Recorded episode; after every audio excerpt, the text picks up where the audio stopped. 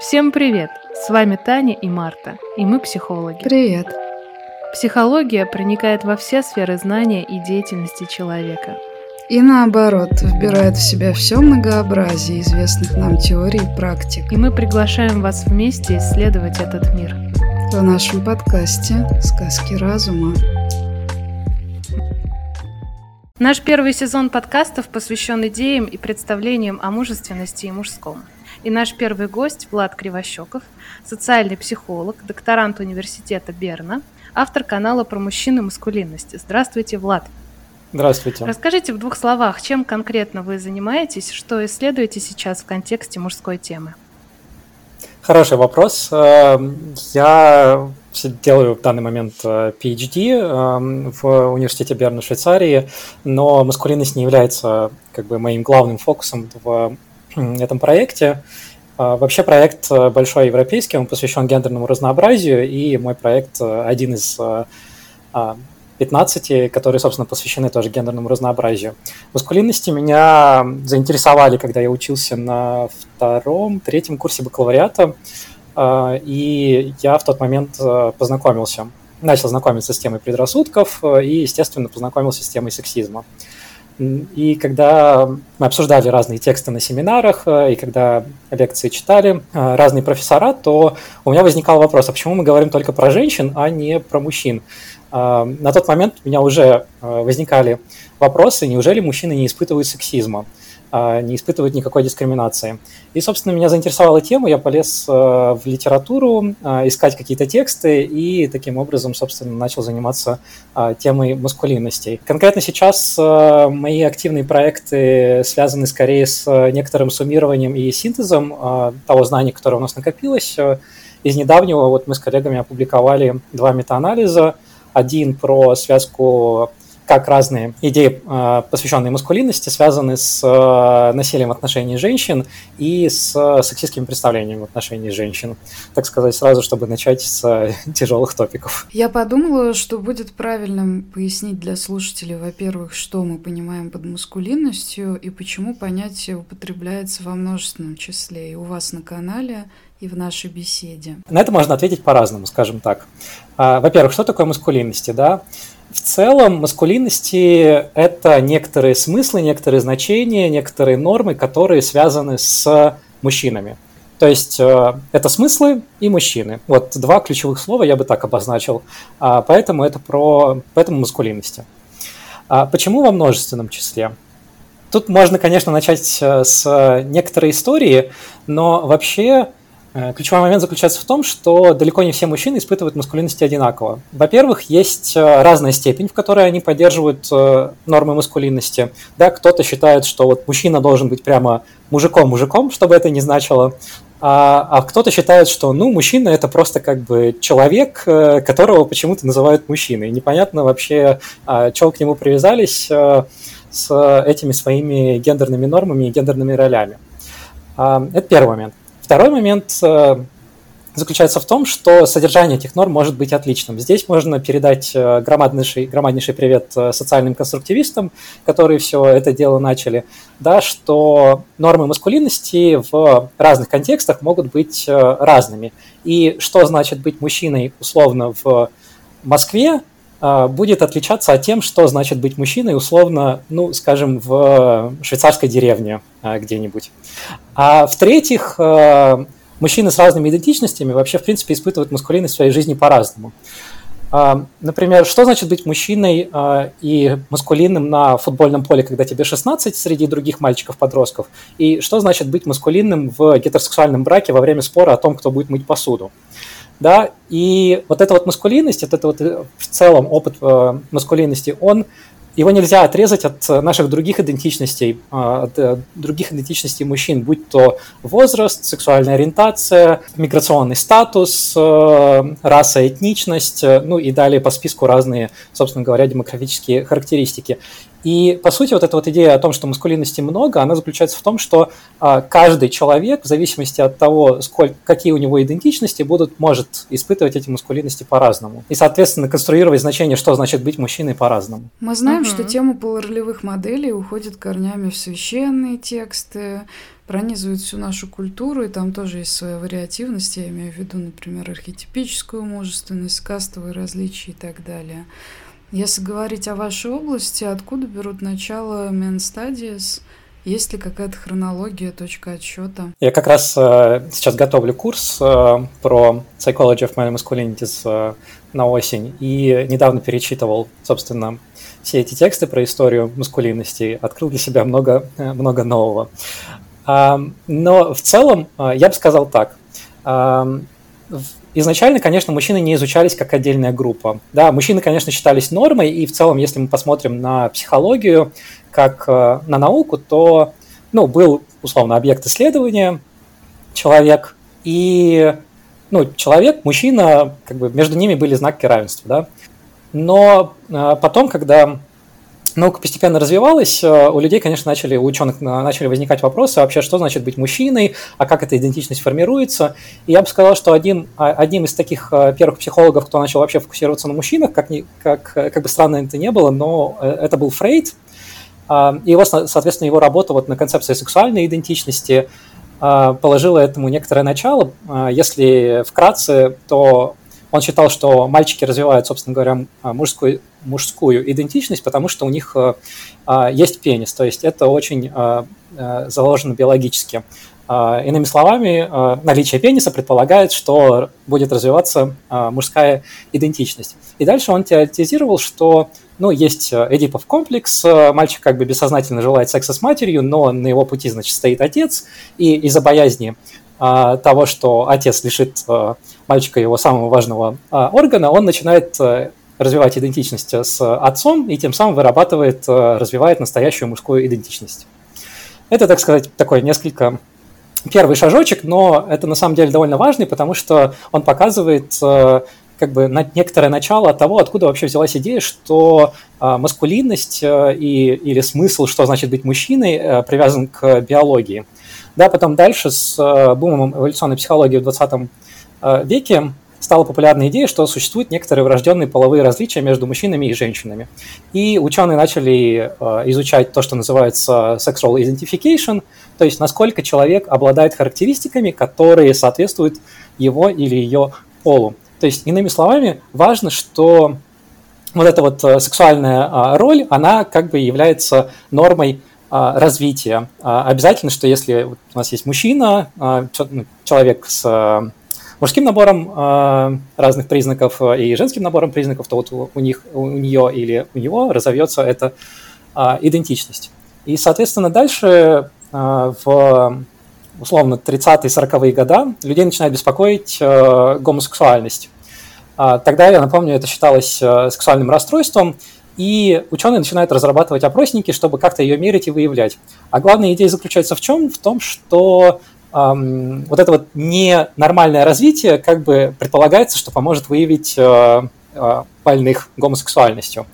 Появляются разные шкалы э, маскулинности и феминности. Наверное, одна из самых известных – это Миннесотский опросник, э, эм, где как раз маскулинность и феминность э, противопоставляются друг другу. То есть человеку дают э, заполнить опросник, у него выражена феминность, а не маскулинность, значит, он гомосексуал, значит, нужно его лечить.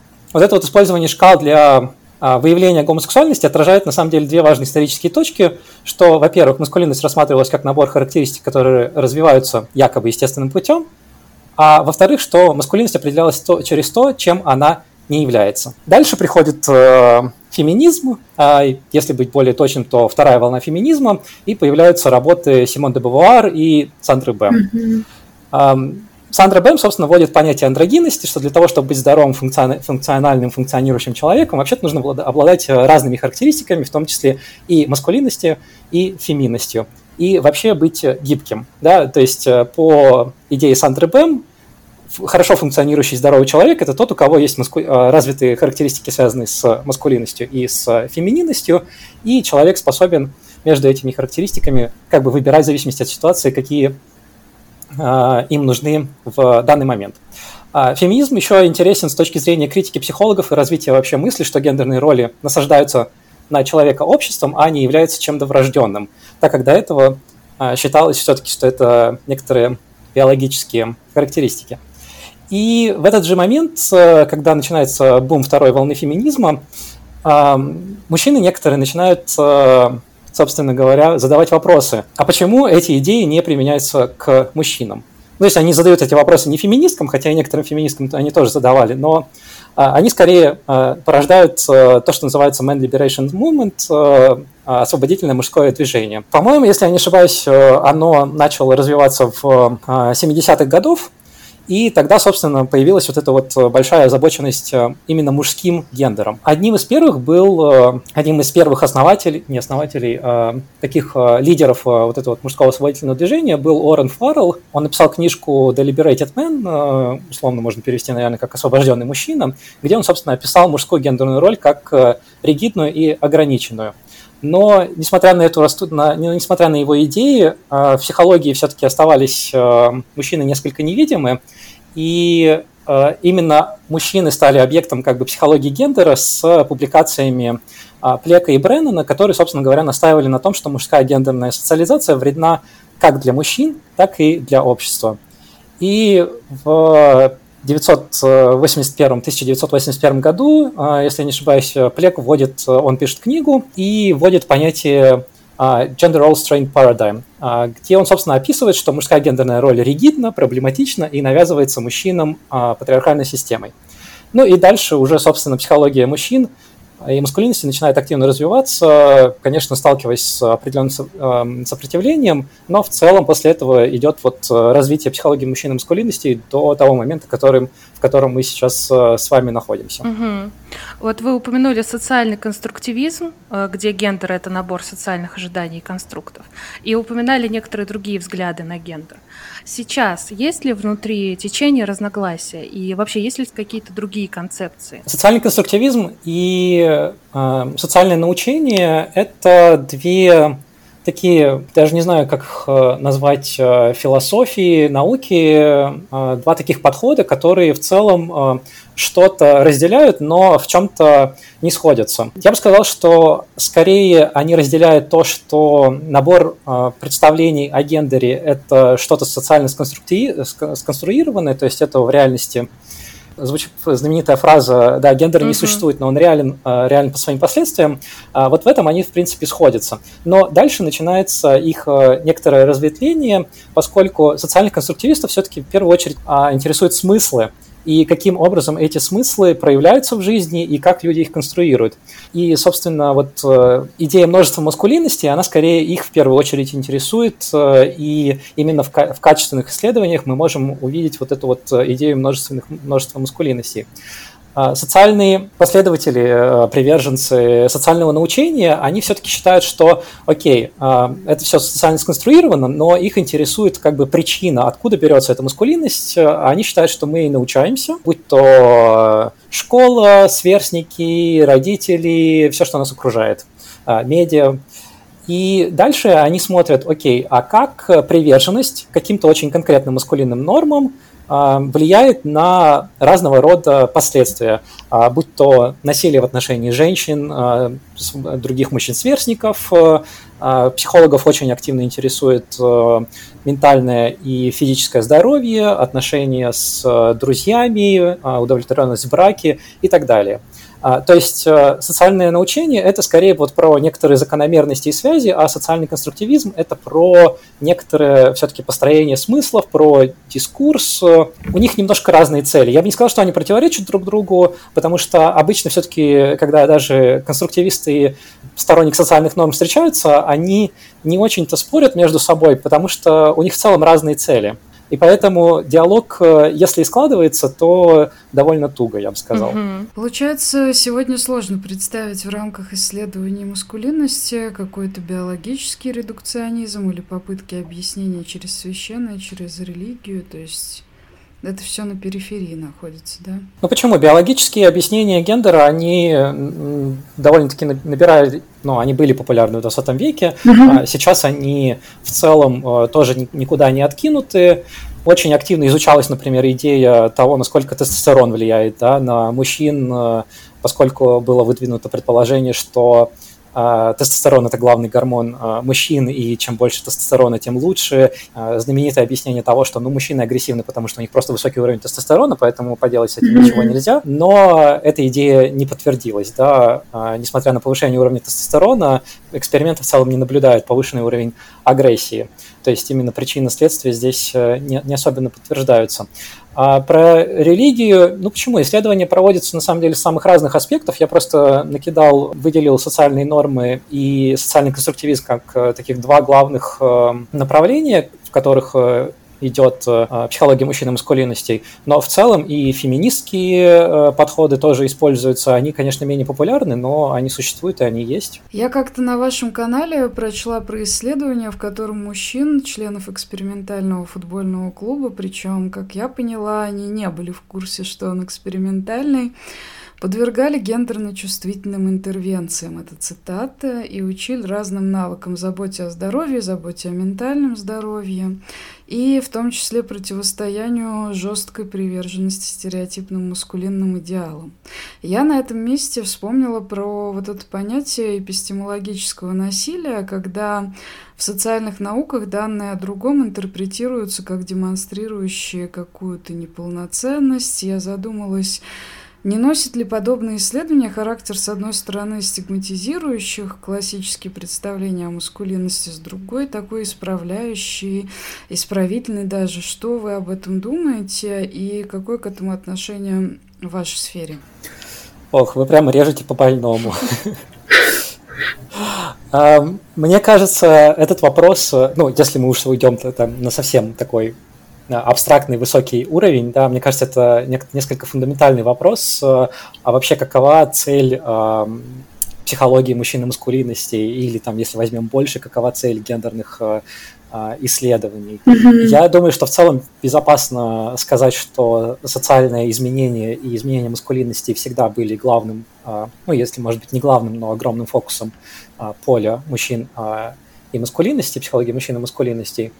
И в целом сейчас э, довольно актуализировался вопрос э, такой фундаментальный, а, реконструировать или, де, э, или деконструировать. Да? Чего мы добиваемся? Мы добиваемся а, того, чтобы сгладить некоторые углы маскулинностей, а, или мы добиваемся того, чтобы функция маскулинности перестала быть актуальна и настолько значима. Функция маскулинности, я подразумеваю, что а, когда мужчины обращаются к представлениям о гендере, в том числе, что значит быть мужчиной, это носит определенную функцию в себе. А, в первую очередь, э, это некоторый скрипт, который позволяет э, определенным образом понять, э, как можно жить в этом мире, что я должен делать, э, или что я могу делать, э, как существовать вообще здесь, как строить отношения, находить друзей и так далее. С другой стороны, это, конечно, про некоторую демонстрацию того, что я такой же, как вы, то есть это про социальные отношения, попытка влиться в группу других мужчин, показать им, что мы все с вами заодно, мы похожи. В немалой степени это, конечно, про поддержку статуса кво что я поддерживаю эти идеи, я конструирую мускулинный, мужской гендер таким образом, чтобы получать, э, собственно говоря, все привилегии, э, заодно, собственно, получать все негативные последствия, которые идут вместе с этими характеристиками. А, отвечая все-таки на ваш вопрос э, про насилие методом, как я сказал, конечно, изменение маскулинностей является главным аспектом психологии мужчины и маскулинностей. А, поэтому я думаю, что про насилие все-таки, наверное, мне хочется верить, что ученые никого не насилуют и не заставляют э, быть э, насиль, насильным образом такими, какими люди не хотят быть. Но, безусловно, мне кажется, что существуют определенные идеи, которые продвигаются э, дисциплиной, и она подтверждается, конечно, эмпирически. То есть это не просто, что ученые решили, что маскулинности вредны, и нам лучше как-то изменить это или вообще избавиться от маскулинностей, но в целом все данные показывают в том направлении, что э, маскулинности приносят э, очень много проблем, скорее, чем э, способствуют То есть это благополучной к жизни. здоровью, возможно, даже к улучшению показателей здоровья, что-то такое, да? Ну, в целом, да. Угу. Ну, давайте немного поговорим про маскулинность в России сегодня. А, с одной стороны, героический мужчина-защитник, с другой стороны, новая маскулинность. Как совместить эти противоположные вообще идеи, и возможно ли это? И что такое новая мускулинность, кстати, потому что это тоже такое притча во языцах, но не всегда понятно. А я вот хотел у вас спросить, что такое новая маскулинность? Мы на самом деле плохо понимаем, это какое-то устойчивое житейское выражение, или оно как раз пришло из области вашего научного знания, а, кажется, что это больше поп-научная дефиниция, если вообще дефиниция. Помнится мне, когда я еще находился э, в России, выступал э, с публичными э, лекциями, то я уже тогда критиковал существование новой маскулинности, но не потому, что она новая, а сам, саму концепцию.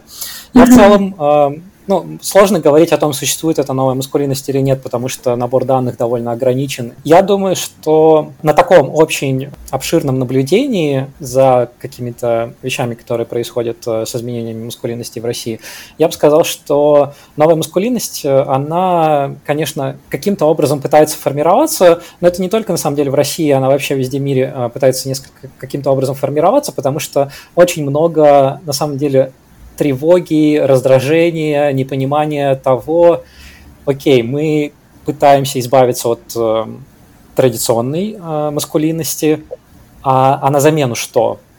Ну, то есть, э, окей, мужчина не должен бить женщин, мужчина не должен избегать э, феминного, он может красить ногти, ходить на маникюр, ухаживать за своей кожей, и, и так далее, быть, э, ну, как бы говорить о своих чувствах, и не обязательно употреблять алкоголь, э, да, для того, чтобы поговорить о том, как ты, как ты себя плохо чувствуешь, э, а как бы, окей, а что, а что взамен при, приходит?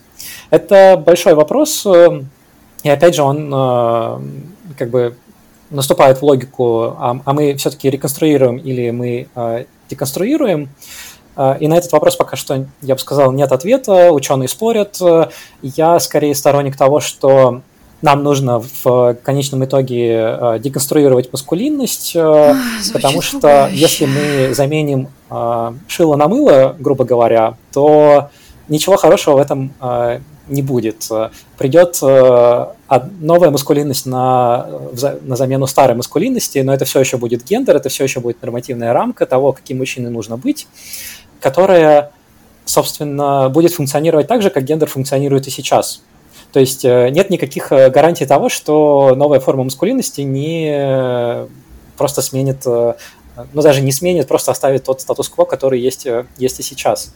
Mm-hmm. Вот, поэтому мне кажется, что скорее нам нужно деконструировать, но есть э, другие люди, в том числе ученые, которые говорят, что нам нужна новая форма маскулинности как раз по причине того, что нам нужны некоторые ориентиры того, а как мы растим мальчиков. То есть это из, э, все-таки исходит из некоторой логики социального научения, да, что должны быть некоторые а, примеры, того, каким мужчина может, э, может быть.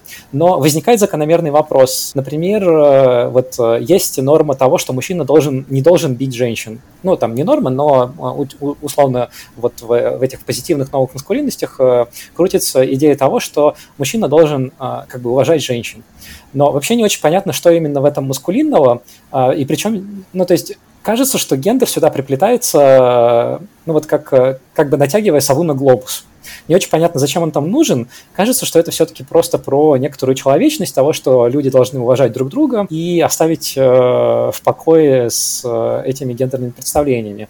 Но, опять же, Возможно, деконструкция невозможна без реконструкции. Да? В целом, э, мне сложно представляется, что вот мы сейчас так э, взяли, щелчком пальцев отменили гендер просто э, из нашей жизни, и все, все живут счастливо. Нам, к сожалению, про гендер напоминают постоянно. Когда едете, летите, например, в самолете, да, вам говорят ladies and gentlemen, напоминают о том, что гендер вообще нужен, это является значимой частью нашей жизни, и почему-то важно, что в самолете мы именно ladies and gentlemen, а не просто пассажиры, скажем, путешествующие. А, то же самое с уборными. Единственное место, где я вот чувствовал, что вот эта вот бинарность гендера и вообще логика фун- функциональности гендера немножко снижается, это когда я в прошлом году жил пару месяцев в Швеции. Вот там вот у меня было единственное ощущение, когда действительно вот гендера я очень мало замечал в таком именно навязывании э, этой, этой идеи вокруг. То есть э, не было ladies and gentlemen, не, э, все туалеты, они исключительно гендерно-нейтральные, вообще просто об этом э, не думаешь. Э, ну, новая маскулинность, она развивается. Посмотрим, э, к чему это приведет. Это интересный вопрос э, на самом деле. Я думаю, что мы будем еще наблюдать некоторое время то, что будет с, с ней происходить. Да, я как раз хотела коснуться вопроса небинарности. Дело в том, что на первый взгляд э, обращение к мужественности, к маскулинности, к мужчинам, оно и противоречит. И можно даже встретить какие-то претензии, дескать, почему вы до сих пор говорите о мужчинах или женщинах. Я так понимаю, что часть направления Studies стремится к небинарности как к конечной точке, если я верно вас услышала а часть к тому, что мы обозначили как новая маскулинность. Я не уверен, что бинар... не бинарность э, это как бы конечная точка. Если мы под небинарностью подразумеваем э, не значимость, ну, не такую значимость гендера в нашей жизни, то э, скорее я отвечу, что да. Uh, ну и в целом uh, Поли ведь озабочена тем, как uh, смыслы, которые связаны с мужчинами, с маскулинностью, функционируют. И если мы говорим про эти смыслы, то, например, отношения власти, да, они ведь очень часто про маскулинность, про какие-то такие властные группы, про гетеросексуальность целом даже небинарные люди могут в этом э, существовать и этим заниматься, поэтому среди небинарных людей э, тоже вполне себе можно исследовать маскулинности. Таких исследований э, очень мало, но они постепенно начинают появляться, я бы сказал. Есть же такой частый обывательский вопрос о том, если не бинарность, это некий идеал. Почему люди, допустим, совершающие переход, начинают усиливать, подчеркивать какие-то маркеры поведенческие, имиджевые, противоположного пола. Здесь, наверное, действительно есть место мускулинностям. Угу. Да, вот я снова хочу вернуться к России и поговорить о том, что российское общество часто воспринимается как патриархальное, ориентированное на традиции. В этом же русле проводится и государственная политика, но при этом мы видим, что все, в общем-то, не так однозначно. И все-таки вот патриархат в России – это реальная жизнь или только официальная идея? Вообще, есть ли патриархат сегодня как таковой? Коротко, конечно, есть. Если чуть более э, развернуто, то смотрите, когда мы говорим про патриархат, э, вообще это на самом деле не очень э, то, что исследуют э, социальные психологи, потому что это про некоторую систему. Социальные психологи в первую очередь интересуют индивид и группы. Но патриархат как система, которая, в которой мужчины, которые проявляют маскулинность, появля, получают некоторые бенефиты, привилегии по отношению к женщинам и женщинам, другим мужчинам, она, конечно, существует. И в России она существует, э, она существовала, она существует и будет еще существовать. Э, в этом уж будете, будьте уверены. То, что мне кажется важным понимать э, про Россию, и то, о чем иногда забывают, это то, что... Ну, это исходит из концепции Коннелл гегемонной маскулинности, да, о том, что не все маскулинности равны. Да, есть как бы есть маскулинности, но есть, но есть, есть мужчины, а есть мужчины некоторые равнее других мужчин. А, и вот, собственно, идея, логика патриархата заключается в том, что все-таки очень маленькая горстка мужчин находится на самой верхушке власти и э, испытывает на себе все эти бенефиты от того, э, прекрас, прекрасные э, плоды от того, что значит быть э, мужчиной. Идея патриархата, э, мне кажется, занимательной на примере некоторых вооруженных конфликтов. Эм, когда мужчинам продается некоторые идеи того, что если они сейчас, значит, пойдут участвовать в военных действиях, они станут героями и будут им все почести и привилегии но это на самом деле ложная, это, это на самом деле такая ловушка, которой очень многие государства, которые участвуют в войне, занимаются, потому что, конечно, они используют э, мужчин скорее как расходный материал, но эти сами мужчины, они очень редко получают эти э, бенефиты, которые им обещают, учитывая, ну, как бы вот вернешься героем э, и так далее. Э, то есть я, конечно, не спорю, что когда была, были раньше э, войны, например, э, не знаю, во времена Второй мировой, Холодной войны, то мужчины, которые шли защищать э, родину, они действительно а, получали эти бенефиты, но, опять же, возвращаясь про к, к идее множества маскулинности, да, маскулинности меняются со временем и логикой. Если мы будем смотреть на военные конфликты, которые происходили в недавнем историческом контексте, то все-таки бенефициарами э, таких маскулинностей э, и, и, и военных действий является э, довольно маленький э, набор мужчин, э, которые э, на самом деле не участвуют прямиком в военных действиях. Угу, угу. Ну вы вот уже упомянули вот эту патриархальную культуру, которая вся полна конкуренции. Как э, можно вообще снизить это давление конкурентной среды на собственную жизнь? И противопоставляется ли что-то этой идее? О, это еще один э, отличный вопрос, э, на который, э, я не знаю, если я останусь в академии, то я надеюсь, что в ближайшем будущем я проведу исследование. Есть то, что называется Masculinity Contest Culture – это как раз то, что вы описываете, да, такая конкурентная среда, она называется маскулинной, потому что она, собственно говоря, э, продвигает маскулинные характеристики. Для того, чтобы получить там э, определенную награду, э, человеку нужно проявлять, вне зависимости от гендера, нужно проявлять маскулинные характеристики, а в первую очередь быть быстрее, выше, сильнее, да, то есть тот, кто лучше всех, вот эти люди, они получают все преференции. Некоторые ученые пытаются как-то каким-то образом сформулировать, э, окей, а что может э, быть некоторой альтернативой? Кто-то очень осторожно говорит, что условно феминная культура может быть некоторой альтернативой. Ну, феминная здесь условно как и маскулинная, то есть та культура, которая направлена скорее на кооперацию, на инклюзию, на то, что в, вместе мы сильнее. Это на самом деле вклад, ложится в тренд, который сейчас идет на diversity, equality and inclusion, на разнообразие, равенство и э, инклюзию. И как раз э, заключается в том, что э, все мы разные, это здорово, и если все будут включены а, и будут помогать друг другу, то таким образом мы достигнем как бы наших целей, которых, которые мы хотим достигнуть гораздо быстрее. То, что мне видится, где еще интересно посмотреть э, на то, как эта связь может э, существовать, это в двух трендах. Это как раз вот тренд на diversity, equality and inclusion и то, что связано с environmental sustainability. У меня вопрос похожий на Танин, но, наверное, более узконаправленный. А, понятно, что наука может быть в известной степени равнодушна к повседневной жизни, если она не в фокусе исследовательском находится, но, тем не менее, есть ли представление о том, на что может опереться современный мужчина или на что безопаснее опереться, если классические идеи мускулинности воспринимаются как вредоносные или не совсем безопасные, то что предпочтительнее? И Э,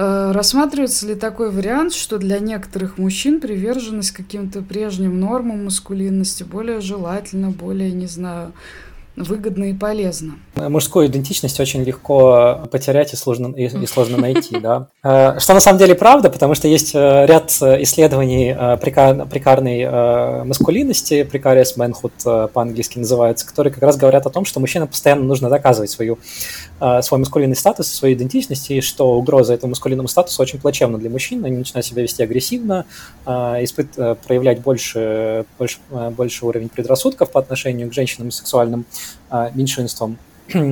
И э, это на самом деле еще более губительно для их, э, их здоровья. А, в странах, где эти идеи очень распространены, мужчины а, умирают э, гораздо раньше. На что опереться, если честно, я не знаю. Это хороший вопрос. Ну, то есть мы опять возвращаемся к тому, а существует ли какая-то условно новая маскулинность, mm-hmm. можно ли каким-то образом ее построить. Тут можно в целом, э, осторожно, спойлеры, вспомнить э, недавний фильм «Барби», где значит, который заканчивается тем, что Кен поет песню, что I'm enough, да, я ну, как бы я enough, я достаточен сам по себе, как Кен, и не обязательно, и не нужен мне вообще этот ваш патриархат, и эти ваши кони, и тестостерон, я сам по себе отличен и хорош. Ну, я повторюсь, у меня, если честно, э, нет ответа на этот вопрос. Мне кажется, что вообще хорошо бы э, скорее думать о том, э, о себе и о других людях, как э, о людях, в первую очередь, а не о том, что они какого-то там э, гендера или э, расы, или сексуальности, или еще э, чего-то. В то же время я, конечно, понимаю, что очень сложно отказаться от э, идей, которые тебя сопровождали всю жизнь и которые тебя окружают э, в том числе. Э, мужчины, которые поддерживают традиционные идеи о маскулинности, они никуда не денутся, они будут рядом всегда, я думаю до того момента, если он когда-то произойдет, когда мы деконструируем гендер окончательно. И на самом деле исследования в целом показывают, что сексисты, а, люди, которые поддерживаются сексистских взглядов э, в гетеросексуальных парах, э, мужчины и женщины, они вполне себе хорошо сосуществуют друг с другом, то есть когда у них ожидания друг от друга сходятся. Да? А, мужчина, который считает, что мужчина должен зарабатывать, женщина, которая считает, что она должна а, быть э, домохозяйкой, заниматься детьми и ухаживать э, за мужем, э, там, условно, через готовку, ну, в общем, э, через разные способы, они в целом удовлетворены своей э, ситуацией. Э, главное, что они оба разделяют эти взгляды. Другой вопрос в том, что идея о том, что мужчина должен быть мужчиной, женщина должна быть женщиной, сопровождает нас везде. И, конечно, то, что некоторые а, люди, которые пытаются сопротивляться а, тому, что они называют либеральной гендерной идеологией, они, собственно говоря, очень часто сами занимаются противоположным, просто не рефлексируют и не отдают себе в этом отчет. Поэтому, повторюсь, опять же, я не знаю, что может быть э, а, условным стержнем. Мне кажется, что сейчас э, люди активно это а, ищут. Кто-то находит это в каких-то позитивных аспектах маскулинности, кто-то находит это в отцовстве, кто-то находит это в, равном, э, в равных отношениях с э, своим партнером, партнершей, а кто-то отказывается абсолютно от, от идеи гендера и вполне себе живет хорошо в, своем, в своей идентичности. Пока что существуют разные стратегии, и люди То есть справляются это с этим а, по-разному. Траектория. Вы имеете в виду, существует ли какая-нибудь э, условно политика или образовательная инициатива, которую мы можем сейчас в мире запустить? Нет, нет, нет я скорее и... про то, что вопрос задался не с целью получить универсальный гайд, как быть мужчиной, скорее, ну, может, вы увидели для себя какие-то точки, места силы в концептах, с которыми вы работаете. Ну, в общем-то, думаю, вы ответили. В общем, получается, у мужчины нет цели, есть только путь, как у самурая. Ну, можно на это в целом э, посмотреть и так, дойти до рассуждений, а в чем смысл жизни. Тоже в целом э, для кого-то он в пути. Да, но вот у нас напоследок есть еще такой вопрос. А можете ли вы назвать каких-то три самых ярких открытия, которые вам запомнились в связи с, с вашей научной деятельностью, может быть, в работах коллег или в смежных научных сферах? Ой, да. А, первый, я думаю, что для меня было некоторым а, шоком, открытием, а, в какой степени многие люди, в том числе, ну, в частности, мужчины, исследование было на мужчинах, переоценивают степень, в которой окружающие поддерживают нормы маскулинности. Да, то есть мужчины очень часто переоценивают ту степень, в которой окружающие их мужчины поддерживают нормы маскулинности, из-за этого возникает недопонимание того, что они молчат в каких-то ситуациях, например, сексуального харасмента коллег на работе, а, или изображают из себя маскулинных э, мужчин, когда, в общем-то, их мужчинам рядом э, ну, это не очень нужно, непонятно, и они вообще это не разделяют, но демонстрируют вовне, поскольку считают, что другие мужчины это разделяют. Да, это... про женщин, кстати, тоже было похожее исследование, по-моему, Европейского университета, а, о том, что женщины, которые придерживаются феминистских взглядов, они порой стереотипизируют других женщин сильнее. То есть они а, ожидают от них более стереотипного поведения, чем те, кто себя с феминизмом не ассоциирует, как так кажется. Я не знаком с тем исследованием, на которое вы ссылаетесь, но в целом мне кажется, что это звучит вполне себе логично, учитывая то, что я знаю из э, других исследований, и вот э, в частности про мускулинности. Да, это вот было первым моментом. Второй момент э, для меня до сих пор является некоторым открытием каждый раз, на самом деле, когда я читаю, насколько существует определенная слепота к мужскому опыту, его игнорирование, mm-hmm. казалось бы. ну, то есть на самом деле это все ложится в логику того, что очень долгое время мужчин не изучали именно как мужчин, как гендерный объект, но, например, да, насколько людям безразлично неравенство в области карьер, связанных с заботой, где, где доминируют женщины, но вполне себе процветает дискриминация мужчин. А, люди очень часто недооценивают количество дискриминации в этих э, карьерах и очень часто готовы гораздо меньше выделять, э, например, деньги на то, чтобы с этой дискриминацией бороться. То есть они готовы очень активно поддерживать, э, и в том числе финансовыми средствами, борьбу по доступу женщин к более престижным и статусным карьерам, но не не то чтобы, но не активности, которые наоборот продвигали бы доступ мужчин к э, менее статусным, ну, условно, менее статусным карьерам, э, связанных с заботой, э, таким как воспитатель в детском саду, преподаватель в начальной школе, медбрат, ну вот все, что связано с заботой. Или другая слепота, например, недавно вышла, вышел отличнейший обзор, как мужчины, которые столкнулись с раком молочной железы,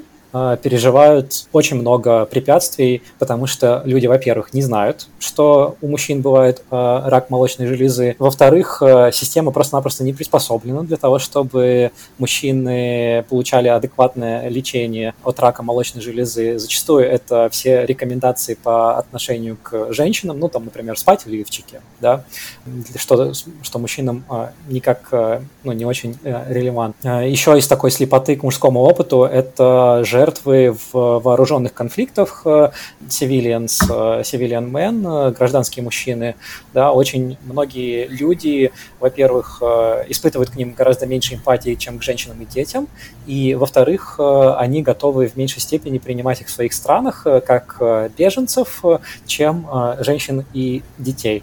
Они часто считают, что такие мужчины все равно агрессивны, опасны, и, ну, и вообще им как бы место на на передовой вооруженного конфликта. Вот, это то, что касается второго пункта про слепоту к мужскому опыту. И третий пункт, э, он э, чуть, наверное, шире про не только про маскулинности, но я впервые столкнулся именно в тематике маскулинности. Есть такой феномен, э, который называется masculine defaults. Это феномен, который, ну, он в первую очередь в языке подразумевает, что когда люди используют, э, ну, например, слово «человек» э, в английском э, «human», да, это часто имплицитно как бы подразумевается мужчина. И есть разного рода многие исследования, которые эмпирически подтверждают, что такого рода абстрактные существительные, они очень часто именно в первую очередь про ассоциируются у людей с мужчинами, с маскулинностями, а не с разными гендерами и, или там, например, да, когда просите человека, ребенка нарисовать доктора, то скорее ребенок нарисует э, доктора мужчину, а не доктора женщину. Это вот э, такой дефолт, э, такой, такой как бы что-то что по умолчанию, состояние по умолчанию. Меня в этом смысле до сих пор несколько поражает в теме интерсекциональности, в теме пересечения идентичностей, как люди, на самом, ну, не только э, не академики, но и в том числе ученые, э, очень многие, они, когда начинают говорить про людей с множеством идентичностей, они очень часто говорят исключительно про одну какую-то идентичность. Это вот та тема, которая меня занимает в последнее время э, с точки зрения такого социального познания про дефолты. Вот, я думаю, что это вот три таких э, ярких пункта, которые у меня в голове каждый раз возникают. Мгм, мгм. Влад, спасибо вам за то, что вы откликнулись на наше приглашение. Беседа была крайне увлекательная и, надеюсь, полезная для тех, кто ее услышит. Я тоже присоединяюсь к благодарностям и желаю вам успехов, новых открытий на вашем исследовательском пути. Спасибо. Спасибо за приглашение, было приятно. Thank you